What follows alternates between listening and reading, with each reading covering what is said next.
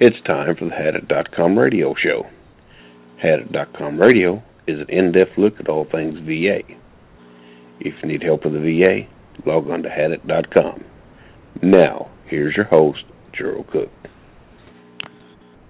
Welcome, ladies and gentlemen, on this 23rd day of December 2015. Uh, I want everyone out there, if you're going to travel over the holidays, please drive careful and don't drink and drive, whatever you do. Um, we're here today with our co-host Jay Basser, and our guest speaker today is Bob Walsh. He's attorney in law. And uh, Bob, how are you doing today? Well, I'm doing pretty good. I had uh, to to run up and down the expressway four out of five days last week and go to Detroit for hearings, but I've caught up on my sleep and I guess we're ready to go here.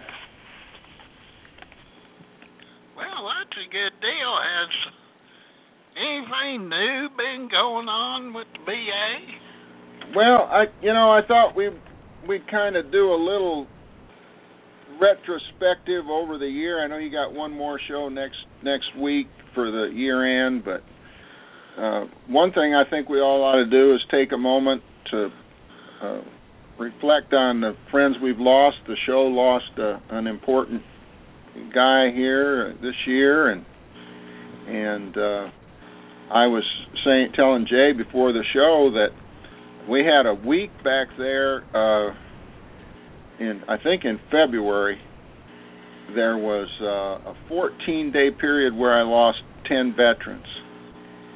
And uh, what was disquieting to me is is one of them was a Vietnam vet who was younger than me.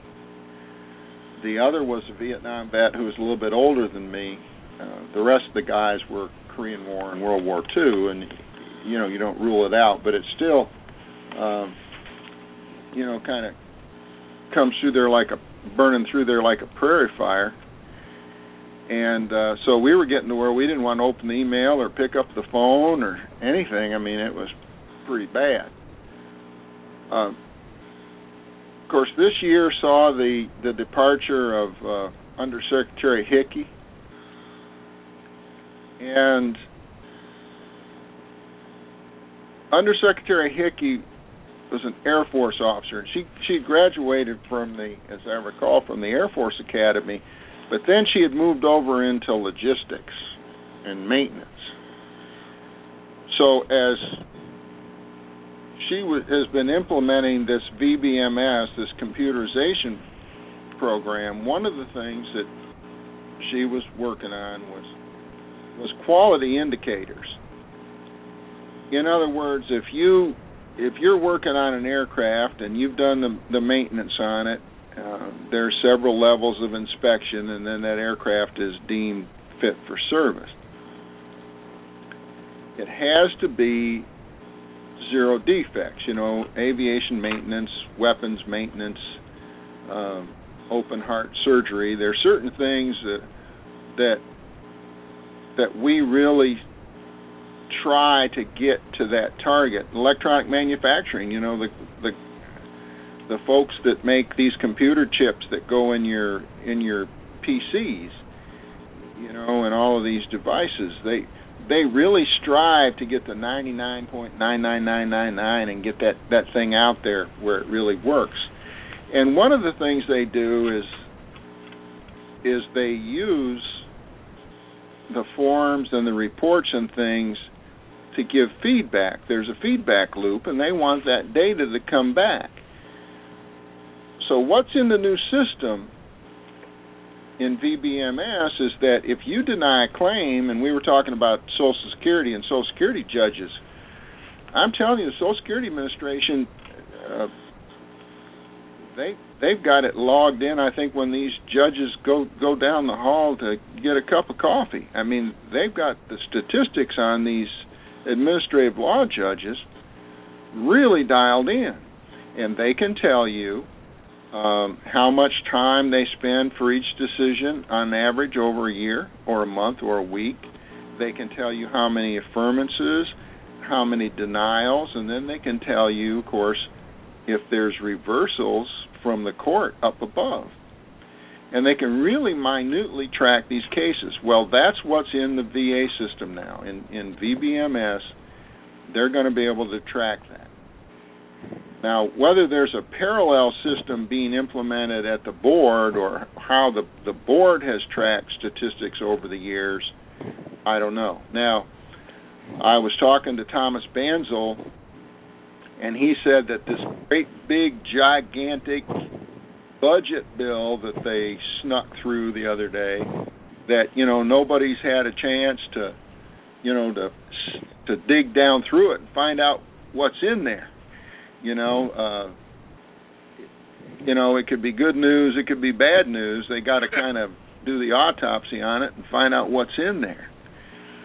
Uh, there, there were some some things coming along. You know, one of the things he thinks that's not in there was adding glioma and some of these other Agent Orange diseases. Uh, there's been a, a lot of effort going on to get a lot of those those uh, cancers and other things added in. And of course, the reason it's not getting done is because of money. It's strictly because of money. Congress doesn't want to pay the bill. You know, they want to eat the meal and then they want to sneak out, go get up and excuse themselves to go to the bathroom and then sneak out the the fire escape and not pay the bill on their dinner. So they start these wars and they don't want to pay the tab at the end of the game. So we don't know what's in this this big bill. Uh, we we think there's some some veterans material in there, and uh, but what we do know is that VBMS is now being implemented. They're not meeting their year-end calendar year 2015 target to have everybody automated, but their migration is probably 75 or 80% complete.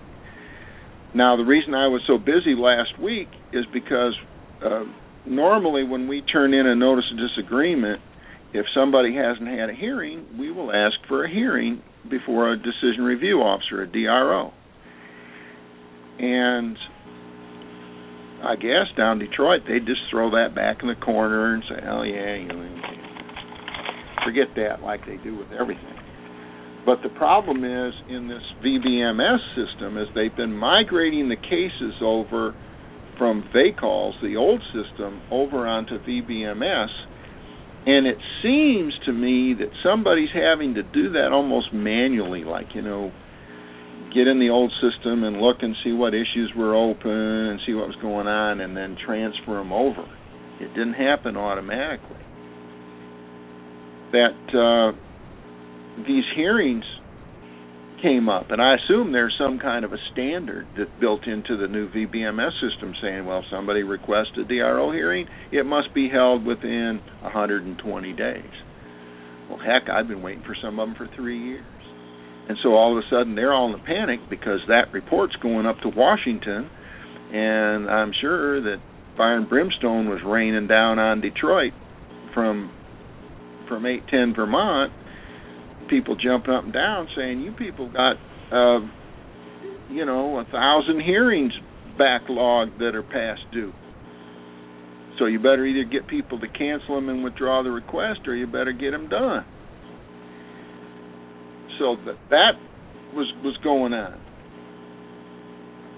Another thing a lot of people as you guys have heard and we talked about it several times over the past year or two uh, this fiduciary service, uh, these fiduciary hubs, not taking years to get the wives or daughters uh, approved as the as the payee fiduciary for a for a sick veteran. And I had a a client they've been married for 45 years or something and she couldn't get this done, couldn't get it done. And of course, you've got all that back pay. The retroactive award is held in suspense. You know, the family can't get at the retroactive benefits. All that's all tied up. They're getting their monthly pay right along, but they're not giving them access to that. so it was over two years. But the wife got into Iris and sent that Iris email in VBMS, you know, in My Benefits, and within two weeks we had it resolved. So I'm going to pound on the table and I'm going to say again, you know, several times during the year in the show we've we've talked about the need to get signed up for My HealtheVet and My E benefits. And I'm going to say it again, you've got to do that. Now, if if the My HealtheVet is working but you're blocked when you try to go over to My E benefits, that's because you need the DEERS account. D E E R S. Now, what DEERS was was a system was the new payroll system of DoD that came in about 1981-82. So anybody that was in the guard or the reserve or on active duty after that period, they've got a DEERS account. But for the folks that weren't, and that's a that's a question. You don't have it. And that DEERS account is the vehicle, the sort of the system through which the VA system talks to the DoD system. And for some reason, it's a feature that's needed to get my e benefits to work. And I think what happens is that is that going through my benefits, I think you can get over into the to your service records if they're up on the computer. I think you can get to them. So we tried to we've tried to encourage our clients to get that going. And I know there was a period there in September for about two weeks when VBMS, uh, when the My Benefits system was not working, because I was getting all kinds of phone calls from clients. But fundamentally, that system, everything's going that way. You know, that's the trend.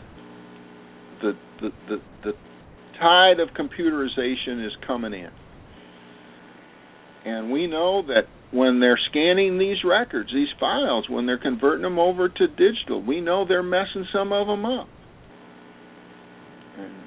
Daryl's got his scars about that. You know, I know he's had trouble with it, but trust me, there's there's a lot of we we had one guy the other day here. We were working on his file and and all his new stuff was was in this file St. Louis sent us, but none of his old stuff. Well, his old stuff is his service records, all his claims,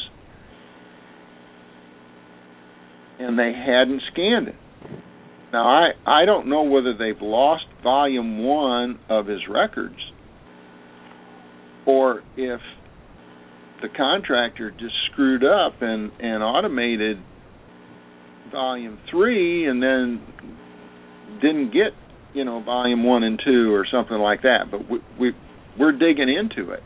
But we may well have to gather up all that stuff. He says he's got it. I told him to send it to me. I'm going to send it in again. So you got to be watching this. Well, when you get on My Benefits, you can look at that record and you can see what's down in there without having to go through the, you know, the heartache of of ordering it and waiting for it. But it seems to me that the smart move for everybody is to fill out the VA 3288 form, you know, get the PDF, fill it out, and say, "Hey, send it to me. Send me my my complete file with all my service records and everything, and see what they've done to it. You know, see see what's happened from St. Louis down there. Now, you don't write to St. Louis to get it. You take the 3288 and you fax it in to the web portal, either to Janesville or Newnan, Georgia, whichever half of the country you're you're located in. So I think that going forward into the new year, I think everybody needs to do that and see what see what's going on. Now, they're sending out CDs now, so they'll send you a CD with this Adobe PDF of your file on there. One thing we've been doing, we've been going back and taking our claims files, and we've been putting page numbers on it. It's called Bates numbering, B-A-T-E-S.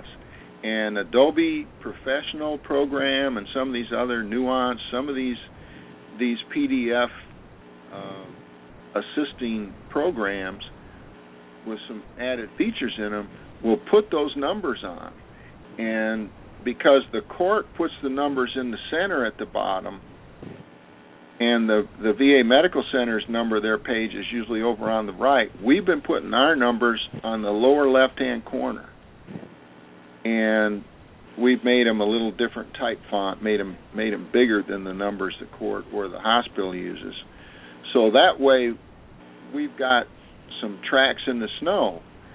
Uh, this was a year where we had a big fight where we had turned in a, a report from a psychologist along with a new claim in 2009, and we lost at the board, and we got up to the Veterans Court, and we got the record, and we looked at it, and we said, "Whoa, Nellie, where's the, where's the, uh, where's the IME? Where's the doctor's report?" And they said, "Well, we, it, it's not in this file, and so that means we never got it. I said, Well, you've got my certificate of service, you've got the claim, you adjudicated the claim, and mysteriously the most important piece of evidence in the whole file disappeared.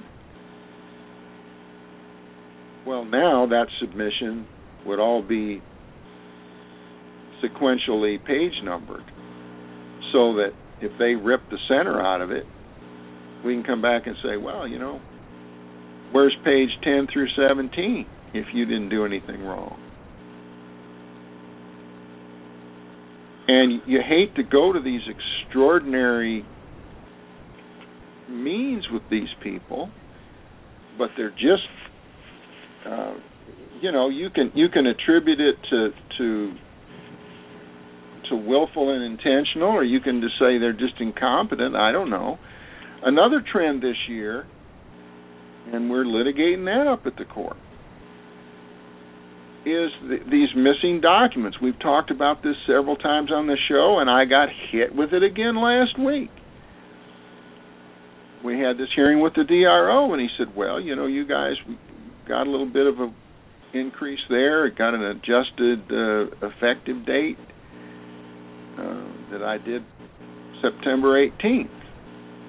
And I said, Well, what about the other issue? And he said, Well, I issued a statement of the case on September 15th.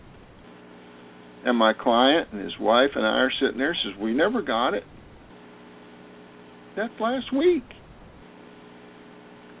And he said, Well, here it is. So he printed it off the, from the computer and, and gave it to us. Now, it turned out we didn't need to appeal that issue.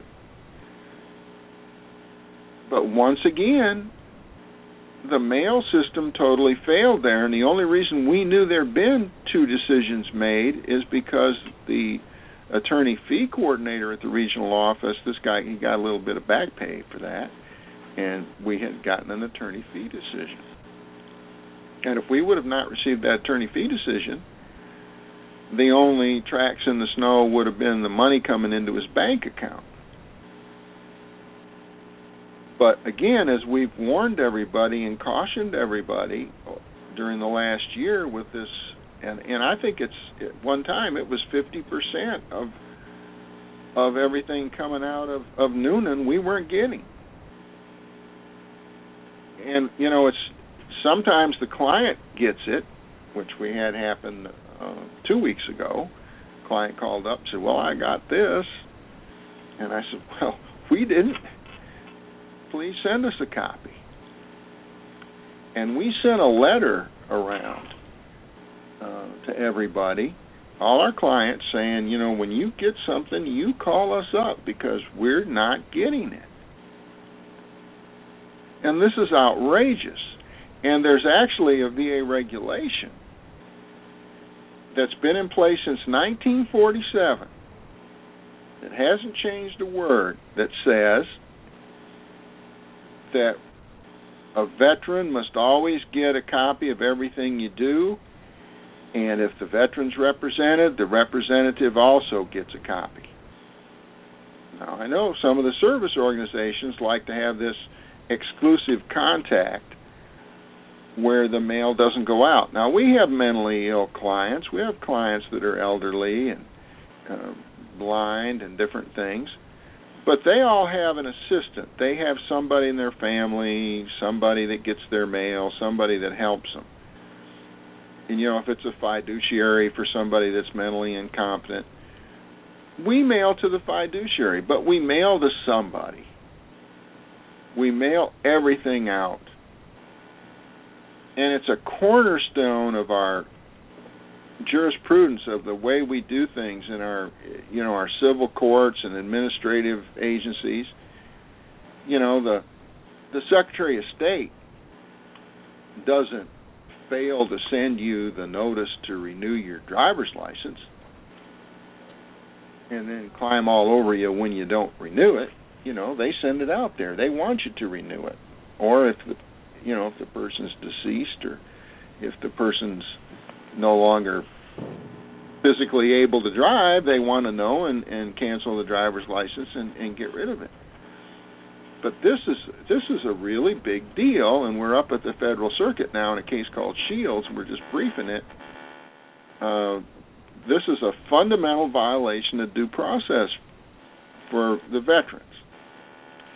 Now, some of the the numbers game we were talking earlier says you know uh, figures don't lie, but liars sure can figure.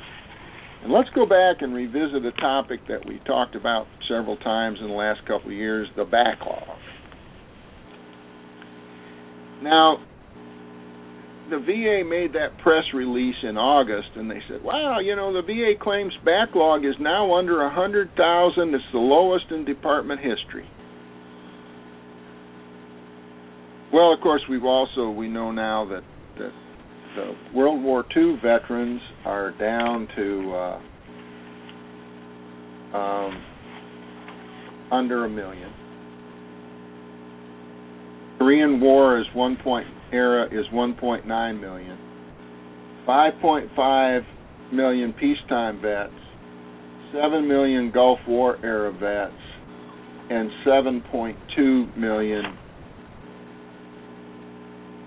Vietnam era vets as of 9/30/14. That's the the newest roll-up summary I could find. I'm, I'm sure that the year-end report will be coming out in a, in a few weeks after the first of the year. Now, General Shinseki created a sort of a, a, a big a big bump in the statistics when the CLL cancer and the um, the heart and Parkinson's came through. And he signed that and and made that presumptive and he was right to do that and that was a big deal.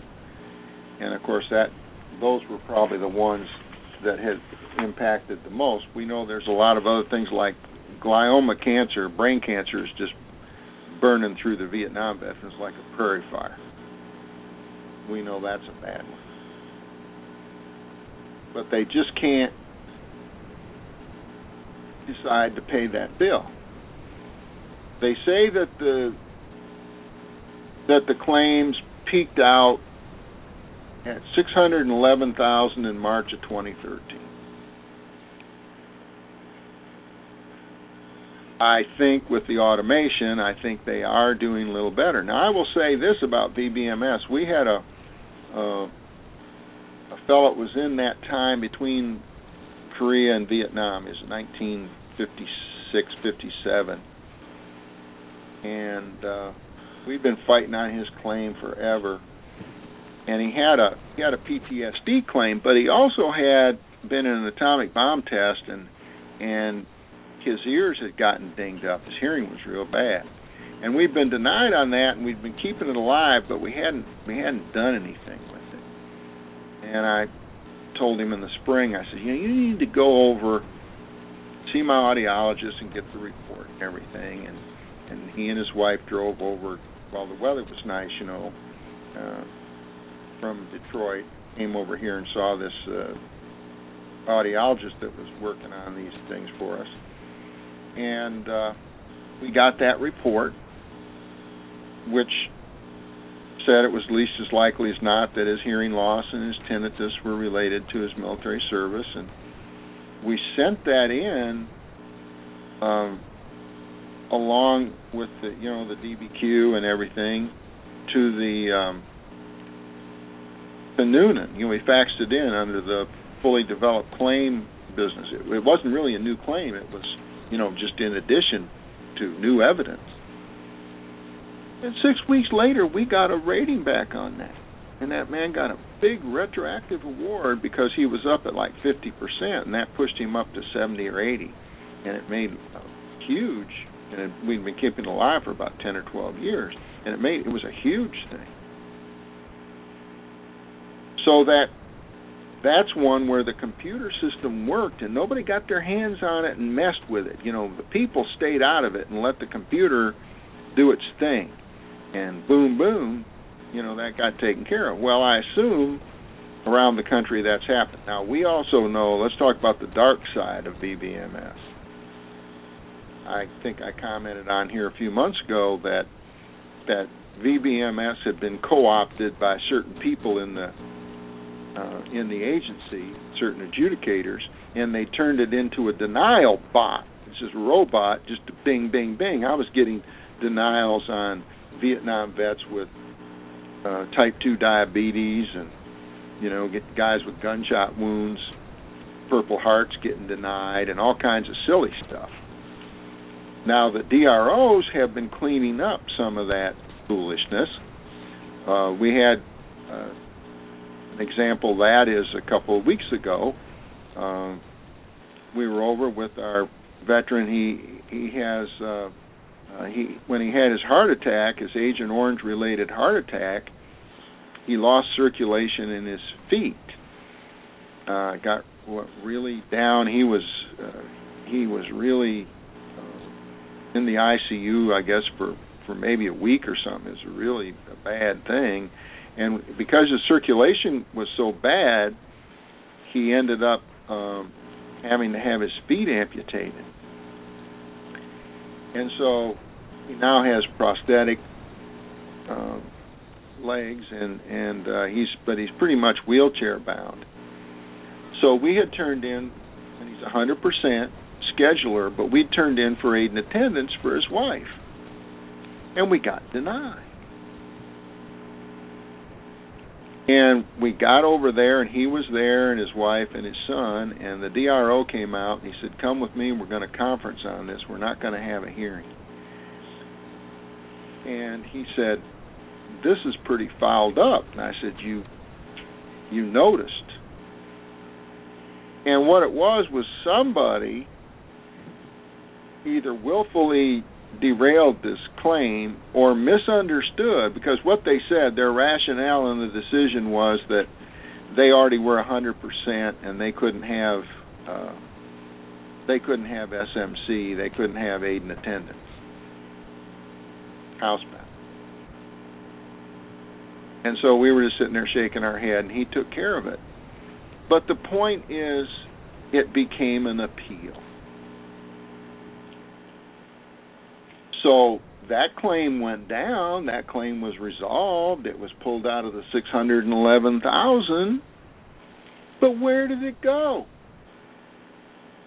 It's whack-a-mole. You know, you push down over here and it pops up over there. So now you got all these appeals. So now the DROs are working overtime. People are working overtime, and you're getting all these statements of the case when you can get them, when when they actually get to you and don't uh, go out into cyberspace. So Thomas Banzel and I were discussing this, and we we said, you know, there's a donut hole here. There's there's a gap in this accounting cycle because this you know it's like it's like any business accounting financial accounting anything or you know if it, if you're doing production accounting in a factory you got to account for all your time in the stages and and all of the the material and all the equipment, and there was this big gap. You know what's so from the time that a VA nine form is filed, the board does not take jurisdiction of that appeal at that moment in time. Well, shouldn't they? Well, th- that logically, but what they do is, oh no, they don't take, they they don't until it's certified by the regional office. It's in purgatory. And so Thomas and I were talking about this on the phone one night about six o'clock at night, and I said, and because he was going in the next day to the monthly VSO meeting with Undersecretary Hickey, and I said, you know, there's a there's a tsunami wave of these appeals coming and this is a management information system. You know, this is a system where you're capturing data. If if, this stuff's fallen into this giant hole here, so the board has got this three-year wait, two and a half year wait right now to get up to bat. And so that's where you get that 90 day, you know, you get that so you you get you get a letter from the regional office saying your appeal's been certified. Okay. Even then, I don't think the board is putting it on their workload. They say, "Oh no, when we'll call the case from the RO. When we call the case and we want the file and we send out the 90-day letter, you know, there's a docketing letter and then there's that 90 day letter, right? Well, at some point in time, either the docketing letter or the 90 day letter, they're they're finally picking it up on their on their BVA workload.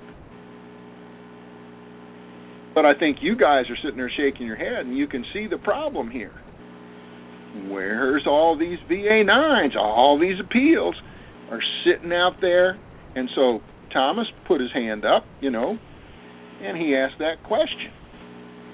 And everybody was tap dancing around it and hemming and hawing and trying, oh no, that that's not the way it works, and you just don't understand stuff, and you, you know, you need to, you know, you need to get a grip on yourself, and and then after the discussion, it kind of came back, and then the next month they took it up again, and I guess they kind of came to the conclusion that, oh my God,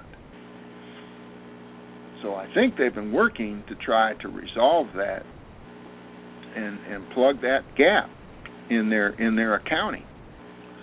Well, uh, what's this deal here, Bob, where they keep sending the claim back for further development? Well, okay, there's a couple things. We are talking about migrating to VBMS, right? They, you know, uh, NVLSP's got this class action lawsuit about the forms. Remember, you used to used to just take a 214138 or back of an envelope and write out a notice of disagreement. I disagree with your decision dated so and so, and I want to appeal it to the board. Right? Oh, but that's not good enough. Now we got to have a form. We got the NOD form. But the NOD form wasn't good enough because you had little have little square there for each letter. Had a little square. Well, they changed that back in May or June, July, something. They've been they've been changing all the forms and putting these little squares in them. And we had filed a 21526 EZ or a or a 526B for someone. And we get a letter saying, "Well, thanks for your informal claim." you know, you're welcome to file a, a formal claim within a year, you know, this date. And we looked, and what it was is that form had been changed uh, a week before we had filed that. They were rejecting NODs that were filed on the form, even though they hadn't. They may have been the Federal Register or something said that they, you know, but they didn't give you a grace period of a year or something. Said you know this this form. Uh, the old form will still work for a year or two, and then we're going to phase it out. Oh no, no, no, no! Immediately, so you got these little twits at the at these ROs and, or at these mail centers wherever, I don't know, pulling this stuff out of line and wasting time and sending us a letter and sending it back to us so that we can redo the form and send it in because the little blocks aren't there. Now, they sat right there on C SPAN, on the record, in front of the House Veterans Affairs Committee, leaned to the mic, and told the chairman that they would do no such of a thing. And here they are. So they can, you know, like my dad used to say, you know, the the road to hell is paved with good intentions. They think they're in charge up there at 810 Vermont. But they're not. You know, the people down the trenches are in charge. And if you've got a, a rogue DRO or you got some clerk or somebody and they want to monkey wrench everything, they can. So And they do. Sure, and they do. And and and you know, uh you know, you you you've heard people tell you the story of the you know, the DRO or somebody. Uh we had a hearing last, uh, 2 weeks ago with a, a young RVSR on a heart case. And I explained to her till I was blue in the face, up one side and down the other, that look, this guy meets the criteria for 60%. He meets it on the C&P exam, and he meets it on his private exam. You can't reduce him. And I said, by the way, why are you reducing him anyway when he's got a claim in for unemployability, he's got a claim in for PTSD, he's got a hearing loss, tinnitus. Why don't you work all this other stuff and then talk about this reduction thing? And we walked out of there, and the family asked me, the husband and wife asked me what's going to happen. I said, oh, they're going to reduce you.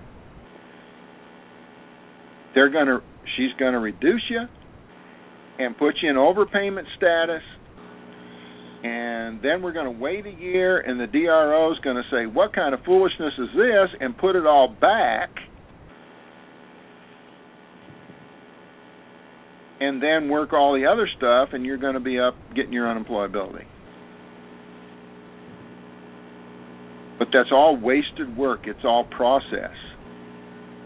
You know, that's that's if if I was telling somebody the other day, I said if if you were making cars the way the VA does business, every car would have to run back through the assembly line five times, and you could never make any money because because you were, you know, you know, your production was only one fifth of what it potentially could be.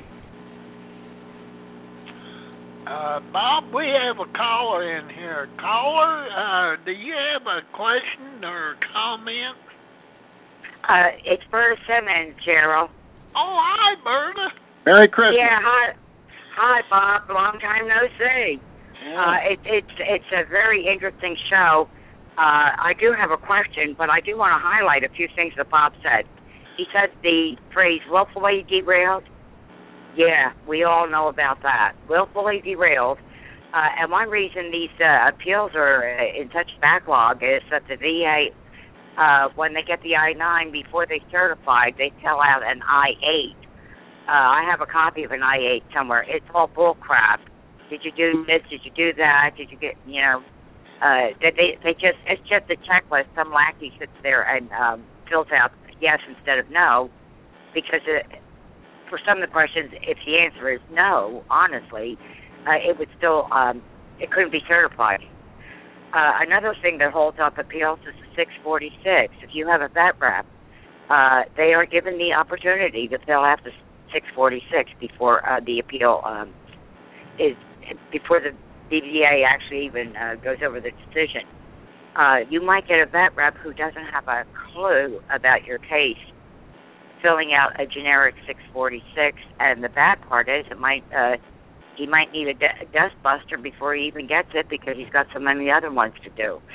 But um, they're just some of my uh, personal uh, remarks, Bob. You you have provided excellent, as always, excellent uh, information for veterans. Uh, uh, one other thing, uh, I always tell veterans follow the remand themselves if they can. And Gerald might recall that I picked up a tip in one of his remands and found the email for the exact person who the BVA was ordering the regional office to handle some information on his mustard gas uh, claim.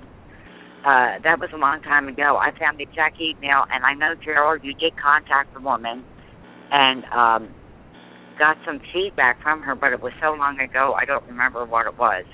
But there are ways that a veteran or, or claim any claimant can follow the remand themselves. Uh, Okay, well, and try and get what. Well, Oh, go ahead, Bob. here's the deal. The IRIS email, the IRIS, IRIS Oh, yeah. email system, the VA internal email system. The gateway to that is My E Benefits.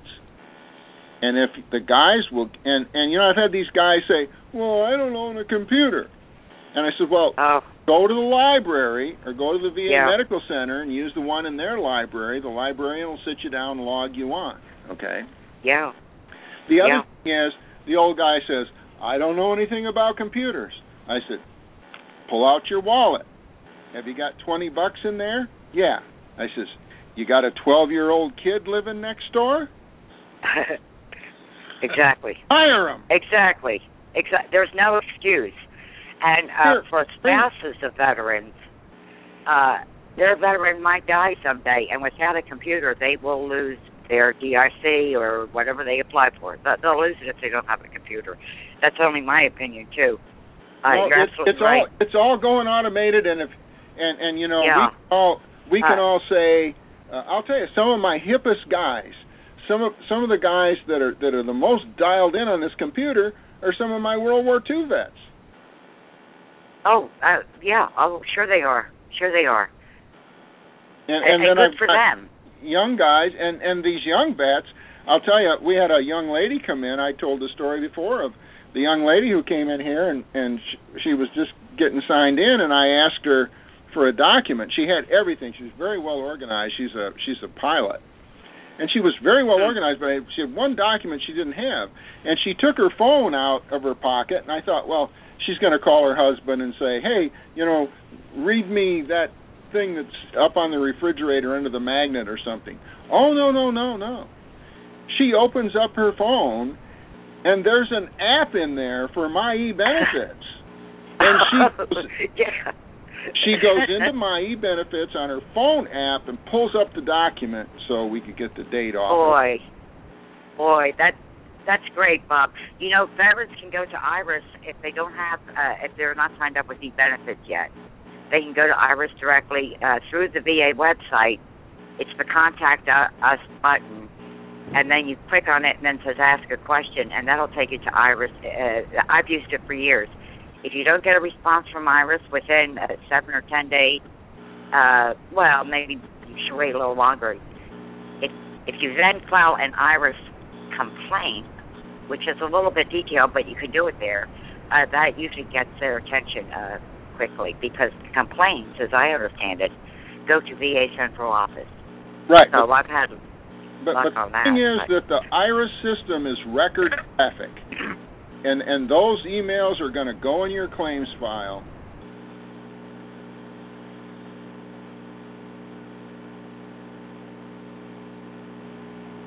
Go ahead, Burr. Oh, uh, I'm waiting for you, Bob. Uh, I thought I lost uh, contact with you. No, I, I what I said was that that IRIS stuff is record traffic, and it all goes into the claims file, so it's going to be there. Oh yeah. So there's Oh, that's tracks- right. There's tracks in the snow. Right. And we're I getting- suggest all this. We're- We're getting very good response on Iris emails. We're getting usually within a, within 48 hours, two business days, you're getting a response back, and really Good. getting action. So I really good. Yeah, good. Uh, I always suggest that they ask for an email or snail mail response because that way they, a veteran will have hard copy documentation of the response. But you're right, uh, all of that goes into the C file too. Those are uh, you know inquiries. reason I called in, uh, Bob, I have a question. Uh, I was made an assumption for years, and you know a lot of people, you know, you can call me an ASS because I might be wrong. I have always been under the assumption that C&P doctors are also medically treating patients at various VAMCs. No, ma'am. Am I? They're not. Now, by the way, Ben Krause this past year, another big development. Ben Krause, young uh, veteran and attorney up in um, uh, Minneapolis, St. Paul. And, I'm and by very the way, familiar you know, with them. Yep. Ben's the guy who broke the story on the tra- traumatic brain injury, uh, the VA C&Ps on traumatic brain injury that the they weren't using the proper positions because the regulation says that a neurologist, a board certified neurologist, has to do the initial TBI exam. And they were using nurses, of course. So that's where that NBC uh, story that was all over the internet came out a few months ago. So he FOIA'd and he got the complete database of all the certifications by examiner uh, VA wide. So he's got if you got the name of a C&P examiner, he can tell you what they're certified to do.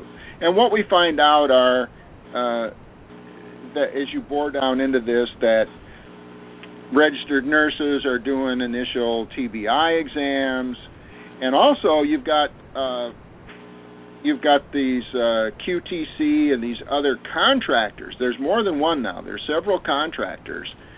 These contractors are often working off site, or uh, you'll be called in for a C&P exam on the weekend on a Saturday. And usually, if you're called in on a Saturday, that's this contract examiner using the the VA treatment room to examine you. Uh, we had a guy uh, out here. He was so bad, he was committing malpractice all the time. He was so bad at treating physicians that they took him off that work and they allowed him to do C&Ps. Oh, sure they did. And, and I, I told the, and I told the director, I, I made him an offer he couldn't refuse. I said, you know, if this guy does another C&P exam on one of my people, I'm going to take him up. We're going to take him up to the state licensing board. And he didn't do one Good. about a year, and then he did one, and then I took him up to the state licensing board. So, you know, you have to you have to stick to your guns. But the the yeah. is if uh, a lot of people, the deadwood are doing C&Ps. You know, uh, you know, you got your choice. You can let them treat patients and kill them and get a Federal Tort Claim Act claim against you, or you can put them over doing C&Ps and turning everybody down, and that way you'll save money. So either they cost you a million dollars or they save you a million dollars. It's an easy decision for the VA. They just put these people doing C&Ps.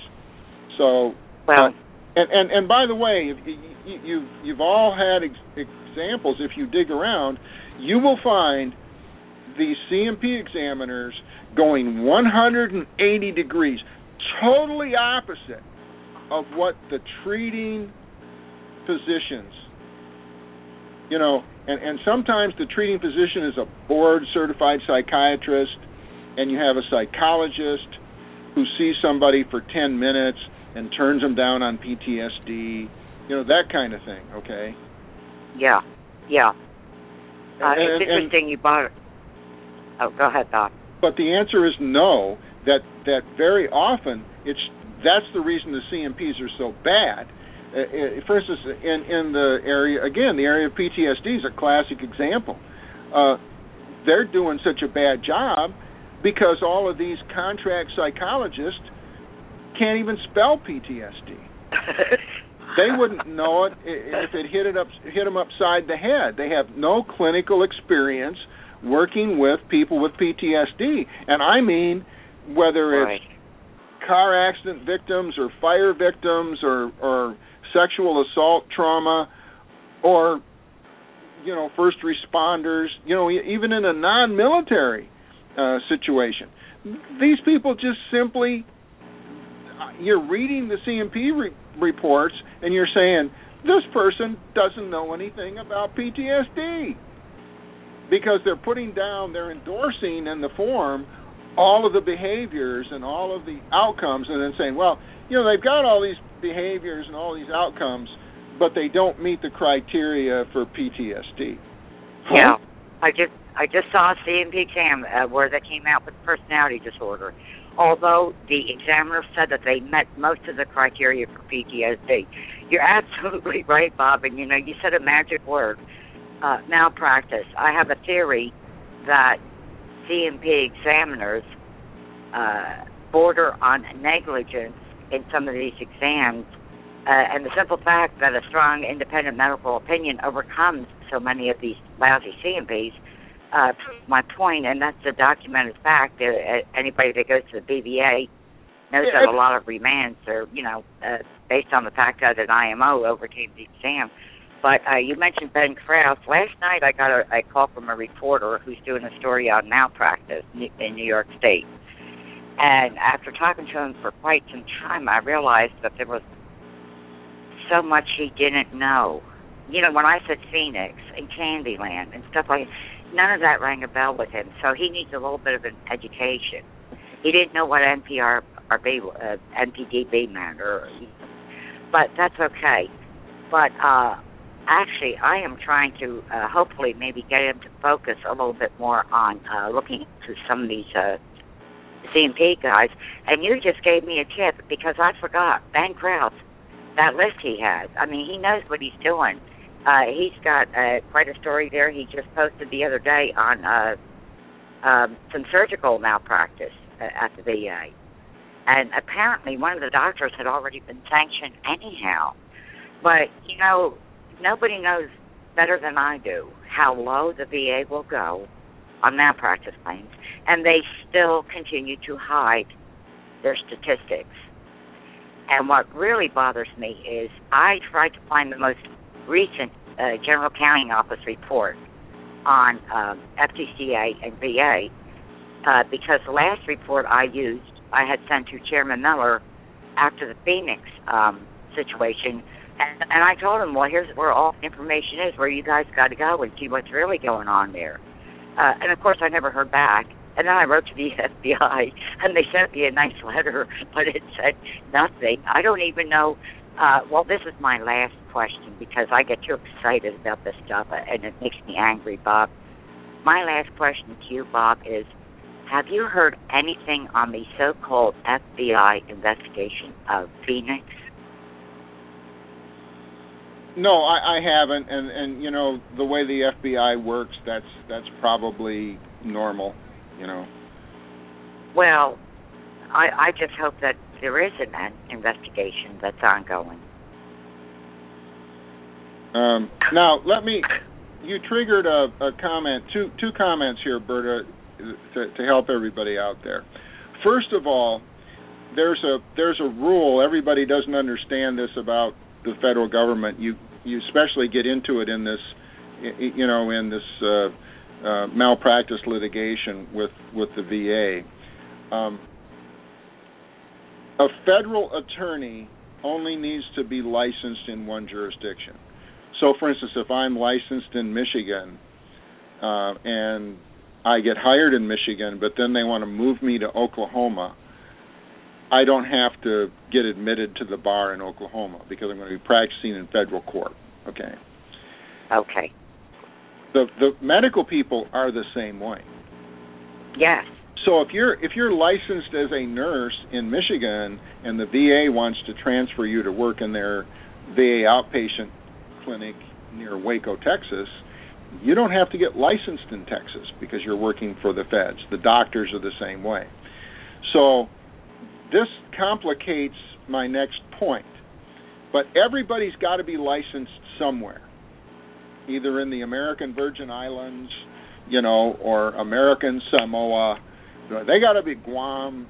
Some, they got to be eh, some, something that counts as U.S. territory. They've got to be licensed in order to work for the VA. But they may not be licensed in your state. So when you go and check them, you know, if you want to file a complaint against somebody's license, you may have to do some tracking. You have to hunt around and find out where they're actually licensed. But I, especially on these, these, uh, uh, you know, these Lucy, Doctor Lucy, you know, um, you know, give me your nickel and I'll give you a C&P exam report. You know, the doctor is in. Um, here's your five minute C&P exam. For those folks that that are just arbitrarily denying C&P, and like you said, you know, personality disorder. Yeah, the guy's a bedwetter. You know, he's got two Purple Hearts and a Silver Star and a Combat Action Ribbon, but he's a bedwetter. I don't think so. Boy. You know, personality disorder gets um, gets people with with true personality disorder get weeded out in basic training in boot camp. They don't make. I it. would think so. Yeah. They don't. They don't make And- it. They can't. They can't and you don't get it in the service. They they can't adapt socially to the military. They're gone. A person with a true personality disorder is is gone. Sometimes not. You know, you may argue that Bergdahl he had some problem. You know, Bergdahl did get weeded out though. He did get weeded out in boot camp. He got weeded out from the Coast Guard. And then the Army took him and didn't weed him out. oh, interesting. And maybe Interesting. and maybe that is a case of a guy who in fact does have a personality disorder but got through training because they keep lowering the standards, you know. The standards are always a moving target in the military. When they you know, during Vietnam, you know, they lowered the IQ standard, you know, down to about 40 or something, you know. And, and of course then all those folks got preference and went to work doing claims, I guess. Um, adverse event reporting. The VA has a a very Veterans Health Administration has this beautiful program that they must have paid consultants, quality assurance consultants and stuff to do this adverse event reporting. It's beautiful. It's a model program. It's a model program. Supposed to we made a mistake. Uh, the doctor's supposed to come in, tell you everything, full mea culpa, full disclosure. And the research shows that if they will do that, that it cuts down on litigation. Because if families find out later, they'll be mad. But if you come in and tell them, they'll be okay. And I had a hearing Right. last week with with a guy who had a uh, a, bad heart ablation and he elected not to file his Federal Tort Claim Act and not to sue them. And of course, he's still fighting. He's only got 60% benefits or 70%. He's still Boy. with them. You know, uh, they won't even give him TDIU, uh, even Oh. though, you know, he he gave him a pass for a half a million bucks. So, Oh. but that's Yeah. not my department. You know, like the DRO says, that's not my department. You know, this is, you know, I'm over here and they're over there, and and and I and I explained that to him. I mean, he he he he made a knowing and informed decision not to them when they messed up his heart. But some people don't. Some people don't get all the information. Sometimes it's hidden. Well, the two years is run before you ever find out they made a mistake. But you need to go and do some research on the VA website, and and I'll give Gerald what I found out about this adverse event reporting. It's he can put it up on the on the HADIT website. It's really interesting stuff. That would be interesting because uh, I've never known of the VA to come forward and say they might have done something wrong. Yeah. Oh, uh, and by the way, that you know the six eight eight uh, the uh, you know the the requirement the VSOs to write up a memo. Um, Oh, the 646. Yeah. yeah, the 686s. The uh, the the attorneys get a 90 day letter from the board, and that's when you know we've got a window there too. But yeah. that, but we don't do 686s, and um, but we have people at the regional offices who routinely send us the letter, waste time, and send us the letter requesting the 686. But the yeah. but the best one you're talking about this overworked and not paying attention. Um, uh, the late Secretary Jesse Brown. Uh, I had a case, a Korean War vet that that Jesse Brown was the service officer on. He was the National Service Ah. Officer. He wrote the 686, and the case With was. Yeah, yeah, and the case was about the guy's right hip, and he wrote a really nice 686 about a left knee. Oh. Oh. Oh. So sometimes we're It- too busy and mistakes happen, I guess. Yeah. Well, he was the executive director of the DAV before he became VA secretary. Yeah, I know. Uh, that's that's disappointing. Very disappointing. Uh, But like uh, I and he said, was always we're overworked and it's boilerplate. But so much of Yeah. the, you know, a 686 that's just boilerplate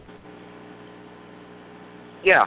might be might be more harm than no 686 at all. Well, uh, I, I thought they were called 646s, uh, Bob. I've noticed that the board, uh, very often than not, uh, with a, a VSO uh, representing the veteran, will not even mention a 646, or they may, may say that they did receive one from the service officer, but only few and far between does the board make statements as to the argument that the VSO raised on the 646, which was you know, a strong argument. So they are uh, usually just a boilerplate uh, uh, piece of paper. But to me, it's just one more thing that can make a, a file collect dust before, as you said, there's an actual transfer to the board of the file. They can't do anything without it. Oh, I, I've seen some of them that have just been brilliant. I mean, some of them that just uh, that they nailed the law, they nailed the facts. You know, they're really good Yeah. and and I cite to them in my brief. I say, look, it, it, you know, they said everything. Why are we here? Yeah. You know, why are Yeah. we in court? Because the, because the the service officer, uh, you know, the veteran testified, did a good job in his his or her testimony, and then the service officer wrote up an excellent brief here uh, and summarized the case, and then then we get this ridiculous decision. Well, you know, Bob, the answer is they got to get fabulous lawyers like you, pay you an exorbitantly high salary, get rid of BVA, and send you guys right into the regional offices to catch all this crap so that they don't need a board of appeal. Well, that was now. Let let me tell you about the. We'll go back and revisit another issue. It's the end of the year, and we we we live in hope of that one great day when some of these Yeah. uh, bills actually pass Congress.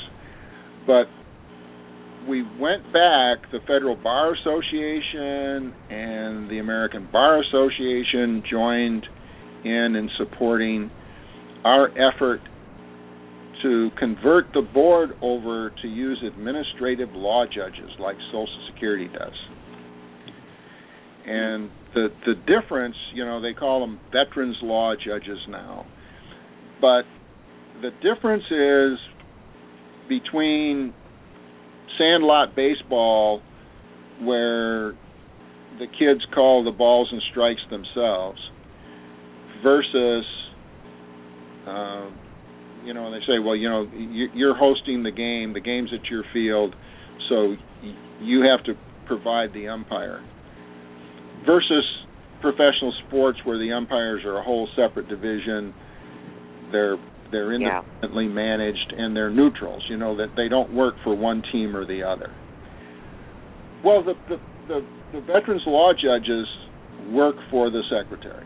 They're paid by the secretary. Social Security administrative law judges do not work for the Social Security Administration. I don't know if you guys knew that or not. I didn't, and there eh. goes conflict of interest that we are forced to put up with with the VA, Right, because, even with the CFA doctor. Right, because administ- federal administrative law judges who have that that precise title are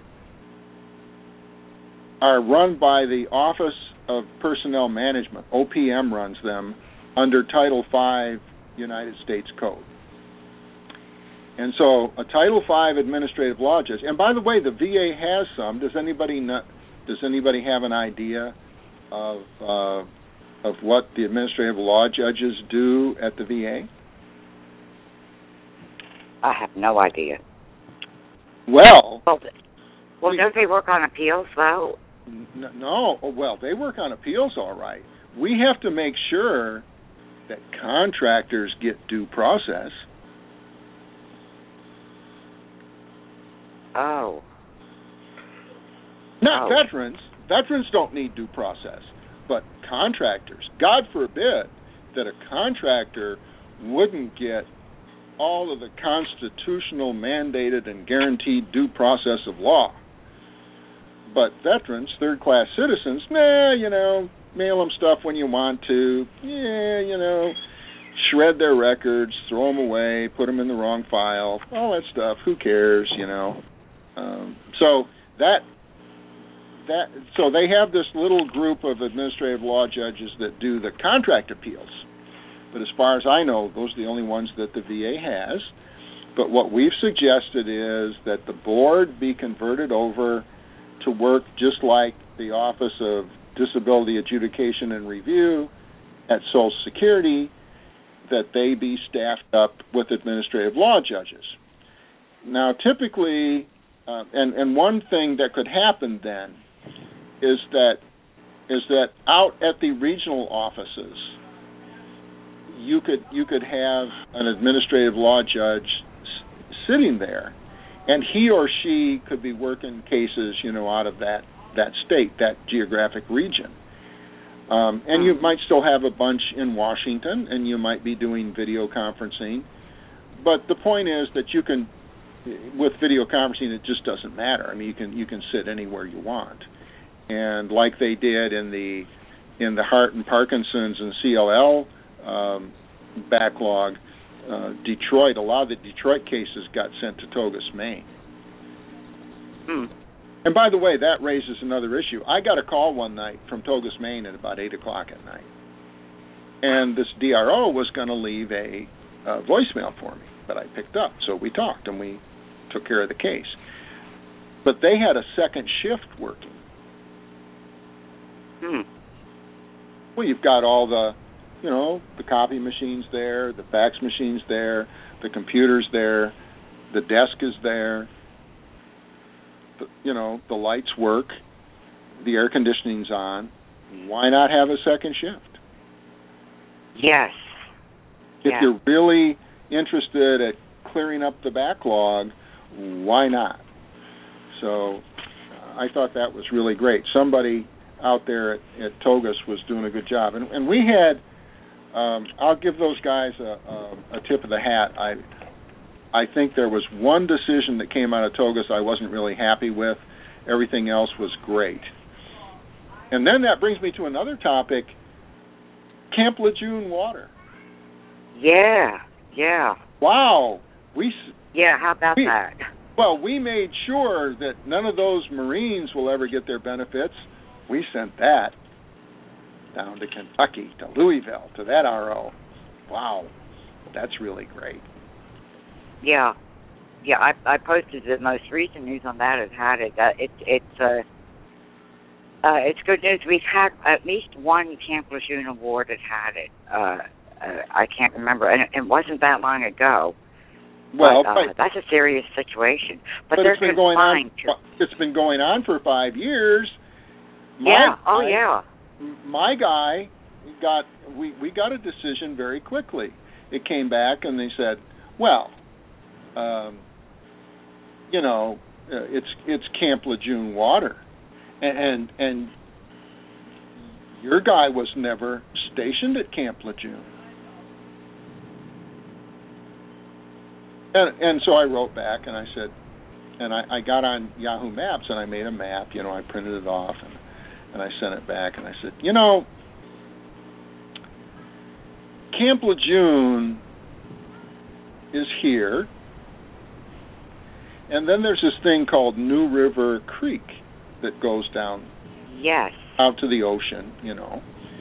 You oh, you won that claim for And- New River Creek. No, no, no, listen. And so on the other side of New River Creek is Marine Corps Air Station New River.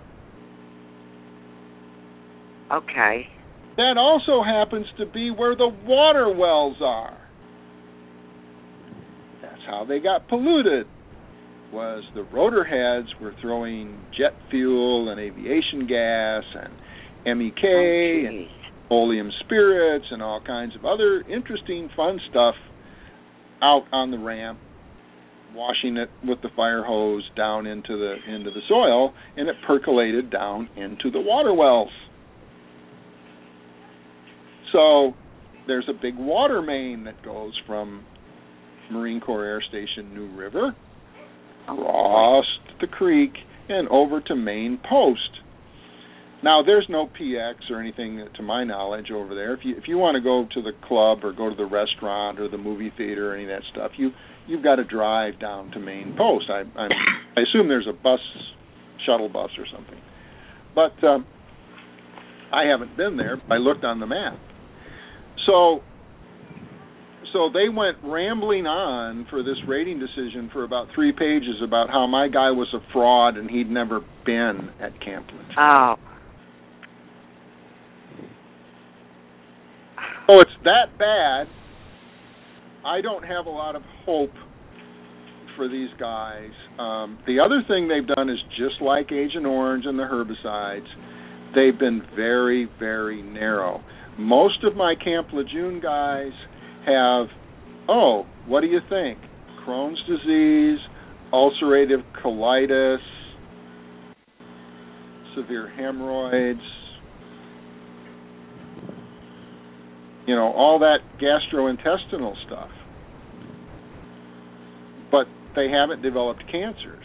But of course, they're not going to pay on those because they're not on the list. No. But believe me, Crohn's disease will kill you. Ulcerative colitis will kill you, and I've had some people die from it uh, that were young. I had a, a gal die at age 30 from Crohn's. So, wow. uh, this stuff is this stuff's bad, uh, but they just and and what happens, you know, as you you ingest all these chemicals, and it disrupts the flora and fauna in your intestinal tract and your GI tract. Um, ulcers too. A lot, you know, a lot of the people have ulcers and stuff, and they, they just have done a absolutely uh, horrific job of um, of set of of looking at the science and saying, well, here's the science, and just like just like the herbicides from Vietnam, you know, they don't want Yeah. to whole list down. Um, I'm working on a, a couple of glioma blastoma cases, and you know they the the VA granted the first glioma case back in I think way back in 2004, and then Cherie Evans won in 2009, and yet we had to go up to court again, you know, on a case here, a local case. I had my guy up in court. Um, the Temples case was up at the court uh, a few months ago, and you know my position in that was why is general counsel litigating this when they know that there's scientific and medical evidence that supports this glioma as being related to the dioxin in, in Agent Orange. You know, what? Yeah. You throw your hands up. What? Yeah. And and like you and you know, Bert, you know, you said I said, you know, when they're monkey wrenching the claims, you say, Oh well you file an appeal and you file a VA nine. It's seven Right. years. Yeah. Yeah. My Vietnam veterans don't have seven years left. I don't have seven years left. I'm way past my expiration date here, as as Alex uh, Asknod would say. Uh, you, know, you know, I'm I'm uh, past my my shelf life. You know, they're going Oh. Throw me in the dumpster, and so uh, we all are. I, I'm telling my Vietnam vets now. You know, I'm saying, you know, you need an IME. You need to get this medical report. We need to do this Yeah. and you know when there's and they don't want to pay for it and I said look you're either going to do this or you're never going to see your benefits. That's right. Because Bob, you don't you know, uh, three to uh, we seven lost years Car- left. We don't have we don't Uh, have three to seven years left to pussyfoot around with this anymore. Uh, one of our advocates uh, had it, Carly Cash, uh, uh, 100% disabled veteran, uh, died recently uh, at, at a reasonably young age. Uh, she always told veterans, look, just collect pop cans if you have to. Do what it takes to get that independent medical opinion because without it, as you well know, a lot of claims will be denied forever without that independent medical opinion. But of course, you also know, Bob, and a lot of that uh, have to realize that uh, lawyers and IMO, IME doctors cannot perform miracles. So there's got to be uh, meat with the potatoes in their evidence. Uh, and another thing, uh, I guess the time that's gone by on the show, and the show's been great, Bob. But uh, another thing veterans have to realize they cannot sit on their thumbs. You know, they want to give it to a VSO or lawyer or this, that, the other. They have to be very proactive. And as long as they've got a computer, they've got the biggest weapon they could possibly get to fight on this battlefield, which it truly is, you know, dealing with VA. You know, they just can't sit there and hope things will um, change. And there's a lot veterans can do. But, you know, I say that with minimal disabilities myself, and I'm not a veteran. A lot of them can't do it. But like you say, Bob, they can always pay some high school student or a neighbor's kid or something to Google for them. How much would it cost, you know? And how easy it is to get on a computer today. I mean, uh, I, I'm in a couple clubs at my church. We're all seniors in the club, and just about every one of those seniors has an email address, and they're googling all the time. You, you know, I mean, uh, Sure. with with disabilities, you know, and some of them are veterans and some aren't, but disabled people today, that it's a great outlet for uh, people with disabilities. You can find forums with people with your disability. You can go to places like Hadit. You can do so much on the internet, and you can find buddies. Buddy statements, I think, are easier than ever because of the internet. I mean, I found a guy, a, a buddy, that he said he couldn't find. I found that buddy, the same buddy, in about 15 minutes on the internet. It's all out. I don't. Yeah, it's all there. It's all out there. You know, um, Carol Scott from the Pro Bono Consortium placed a, a, a law professor my way, and this lady was working on opening up a veterans law clinic at at one of the law schools, and she Oh. said, "Oh, you know." Um, Carol said that you would you would give us the great words of wisdom, you know, and explain this VA stuff to us as a, you know, as a former um, adjunct professor that that worked in a veterans law clinic. And I said, "Well, it's it's not really mysterious. Let me explain it to you. Here's here's the here's all you have to know. Here's all your law students have to know to understand veterans law. You know this um, paternalistic, non-adversarial, claimant-friendly system of benefits stuff. That's all garbage. Forget Right. forget that. Here's what it is. It's purely adversarial.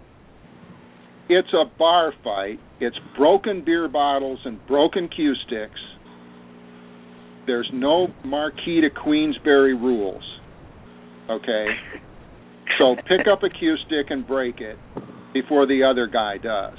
Okay? It's but it's it's a bar fight because there's no federal rules of civil procedure. There's no due process. There's no due process. no discovery. There's no competence and there's no fairness. So so once you know once you know that the rule and the rule is that there are no rules. Once you know that, you can play the game. And and she said, okay, and and you know I, I think she took it to heart. But I, I'm serious because see the yeah. it says expressly, you know, in the VA regulations, well, the federal rules of of uh, evidence don't apply, and and all the veterans think, oh, isn't that wonderful? I don't have to be technical, and I don't have to. Well, you know what? Um, swords, most swords have a have a, a cutting edge on both sides. That's right. and if you say, you know, if there's no rules, I don't have to follow them, but the other guy doesn't have to either. That's right. So what was and, supposed know, to be a what was supposed to be a shield to protect the poor veterans, you know, the the lack of those procedural rules has become a sword for the like your evidence, yeah. right? What do they do? You know, you've got two pieces of evidence, and they say, "Oh, we're taking this this piece of adverse evidence, and we're gonna, you know, we're gonna credit that with uh, a lot of weight, and the VA is going to win." Well, under the federal rules of evidence, there's a, a whole pecking order of how you evaluate that evidence, and you would say, "Well, well, hold on, you can't do that. That that evidence should be, you know, the the VA's evidence should be thrown out. It's our evidence that should be that should be accepted." But because those rules don't apply and they're not there, it's just a, it's just wide open. It's it's the wild wild west, and and you, it's sixty years of the wild wild west. That's what we've had. Well, I think that sums it up pretty correctly because from what I've seen, uh,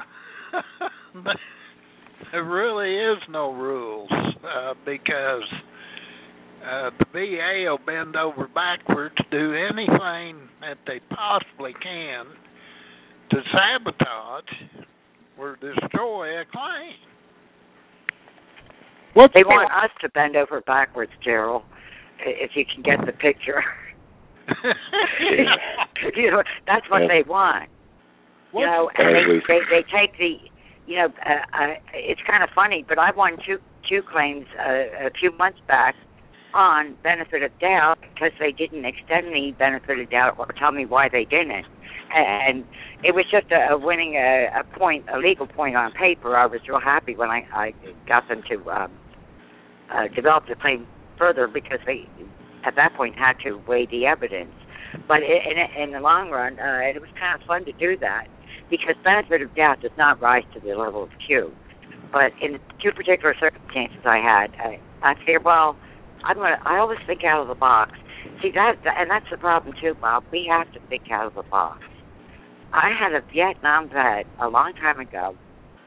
They were going to reduce his comp uh, because he had boots on the ground. He had two kids of college age that were depending on Chapter 35 to get through college. Plus, the CHAMPVA, he would have lost everything. We had long conversations on, on the phone in those days. I, I had time to talk on the phone, uh, and I was particularly with this guy because I was very concerned about his uh, uh, their proposed reduction. Well, to make a long story short, they not only canceled the hearing, they they restored uh, the whole nine yards after we got done with them. He proved he had one boot on ground, not two, but one. but the, the, my point is, it came out of long conversations where I kept trying to draw him out about his Vietnam experiences. And sure enough, he forgot something critical and remembered it one day talking to me. And that the memory is what he could prove. He, he got right on the phone on the computer. He proved what he did. He helped a Vietnamese uh, officer into a small uh, boat to bring him to the main vessel. And when and I said, well, how did you get him in the boat? He said, well, I reached out my arm to him, and I said, well, where did you put your foot? He said, I put one of my feet on the bank of the river, and it was bingo. They were not agreeing that he had been in brown water. They weren't even using the term brown water in those days. But the thing is, I guess my long point is a lot of this development, a lot of service officers don't have the time to do it. And uh, people like me, I no longer have the time to to draw claims out unless it's online. I'll do my best. But uh, veterans have to draw themselves out sometimes. They have to really jog their memory on some of this stuff because I found that the needle in the haystack can be found. Well, you know, um, Gerald and I were doing some research on spoliation, which is when when uh, uh, evidence is destroyed in in civil civil or criminal litigation, and yeah. and the reason we were looking is because of all these claims files that are getting improperly scanned and improperly digitized. Oh, The- I bet. What's the what's the remedy for the person whose claims file gets totally destroyed and and and has to reconstruct it? What's the sanction to the agency? And the answer is there is none. You just There lose all none. your claims. Your case goes dead in the water for years, and the the the malefactors they they suffer no penalty. And then what's the what's the remedy for the poor guy that we know about the the master sergeant here in Michigan the the the core of his service records 50 pages probably the most important 50 pages of this guy's service records got dumped into Gerald's claims file Oh my gosh, fifty And what is- pages. and and and I'm sure that this guy was his claims were getting denied unless he had sent that stuff in himself and it was somewhere else in his claims file because those records we know where they were they were stuck in oh Gerald's my file God. and well, what, it, what's the sanction to the to the agency? What where's you know one of the things we talked about in in uh, one of the things they do here and, and they do in a lot of administrative law which is what veterans law is. For instance drilling permits. If you want to drill an oil well in Michigan you file your application and of course you have to have maps and surveys and a plan of what you're going to do and and everything and you file that up in Lansing and if they they they do a triage on it. They look at them and they say, "Eh, yeah, okay, you know that's that's a good plan, and we're not going to oppose it." And they can either sign right off on it, but if they don't, or if they want to do a little more research, they what they have to do, the uh, the licensing authority has to within 30 days either say why they object and that they're not going to approve it, or it's deemed approved. So, in other words, oh, if, if you file a claim for PTSD and it's supposed to be a 120 day review, and at the end of the 120 days the VA hasn't gotten to it, you know, why don't they just simply grant the claim? You know, Yeah, and why- of course you they? still have to go to a C&P to to figure out the percentages. And of course, if it was a fraudulent claim, you could get in trouble downstream. But let's assume that it's an honest, you know, it's a broken leg claim. The broken leg stuff's all in the in the service medical records. You know, why why does it have to sit around for 2 years before somebody hits a lick at it? it, it's Because absurd. the VA tries to deny the obvious. Well, It didn't happen in service. it, it's it's it's all about saving money. You know, it can't it can't be about running a good shop because obviously that's not the way workflow goes through a, a well-run operation. So there's just there's significant problems with all of this. Anyway, uh, we've we've talked about some ideas over the the past year year and a half, and you know one of the things I, I really think that these administrative law judges would um, would do wonders for us. And one of the things an administrative law judge will do, um, a lot of people end up in front of a Social Security administrative law judge and they don't have an attorney, and the judge will bring them up for a hearing, and they'll tell them. Uh, you know, now they've looked at their file a little bit, and they'll say, you know, we can we can go ahead today. You'll be okay. Or they may tell them, you know, you really need to to have an attorney. You really need to go back and make sure all your evidence is turned in and get this stuff done. So it's a kind of a wink, nod, hint, hint uh, that you know if, if if you don't get some help, I'm going to turn you down. And some of the judges are good that way. They don't have to do that, but they do that. And so then the people that, that's when people show up at my office, you know, and say, "Oh, you know, the the judge says I should get an attorney." And I said, "Well," and then you you dig into it. I just by the way, here's a here's an admonishment out there to all the younger uh, vets, I had two veterans come in in the last two months, both with the same situation. They were both on unemployability. I think one guy's 80 and one guy's a 70. They're both off work. They filed for Social Security. They signed all the releases at the Social Security office. And of course, they actually thought that the VA Medical Center and the VA Regional Office were going to send the records to Social Security. Or not. Oh.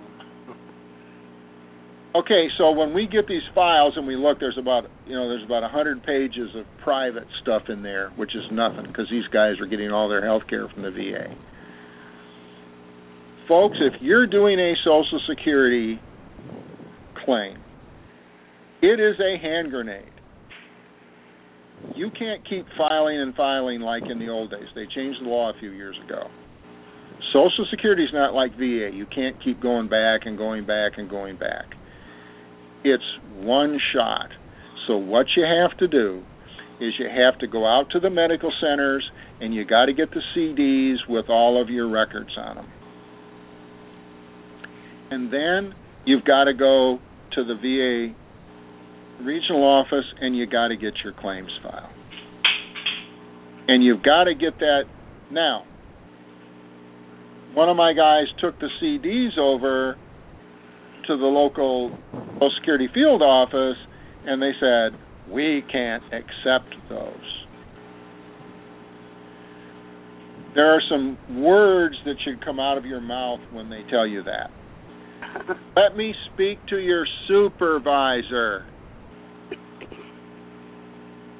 Because the Social Security system's all set up to upload those PDFs right straight into your Social Security claims file. Okay?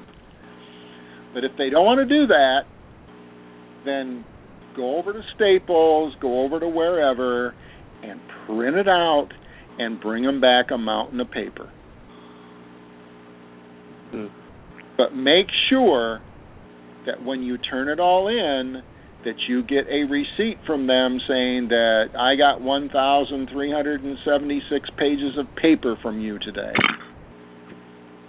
So that they cannot lie and not put it in the file.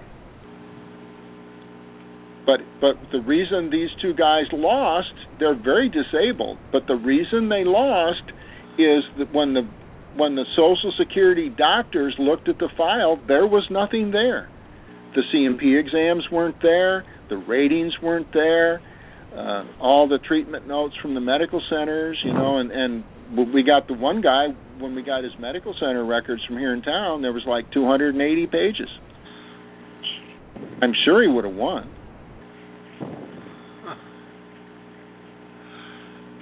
Well, with that, Bob, um, I hate to cut this short, but uh, we've absolutely run out of time. Well, I want to wish everybody uh, all the best in 2016, and you know we we live in hope of that one great day when that 100% total and permanent service connected award will show up in the mail. But until then, we'll just keep working on them. Everybody keep the faith and have a great and Merry Christmas.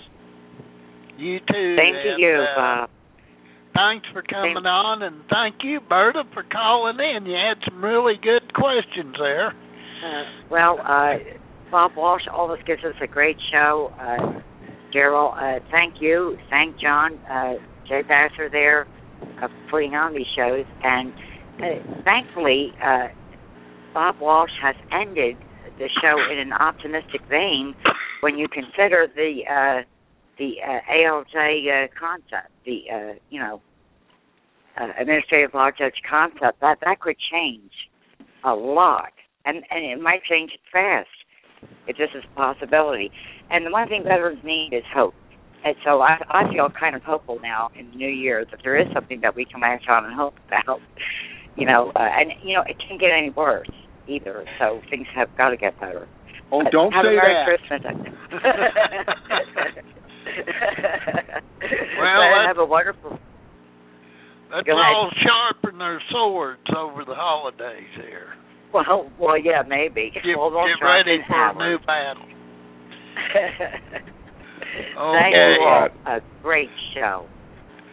Uh, with that, this will be Gerald Cook uh, uh, and with Jay Basser, and we'll be signing off for now.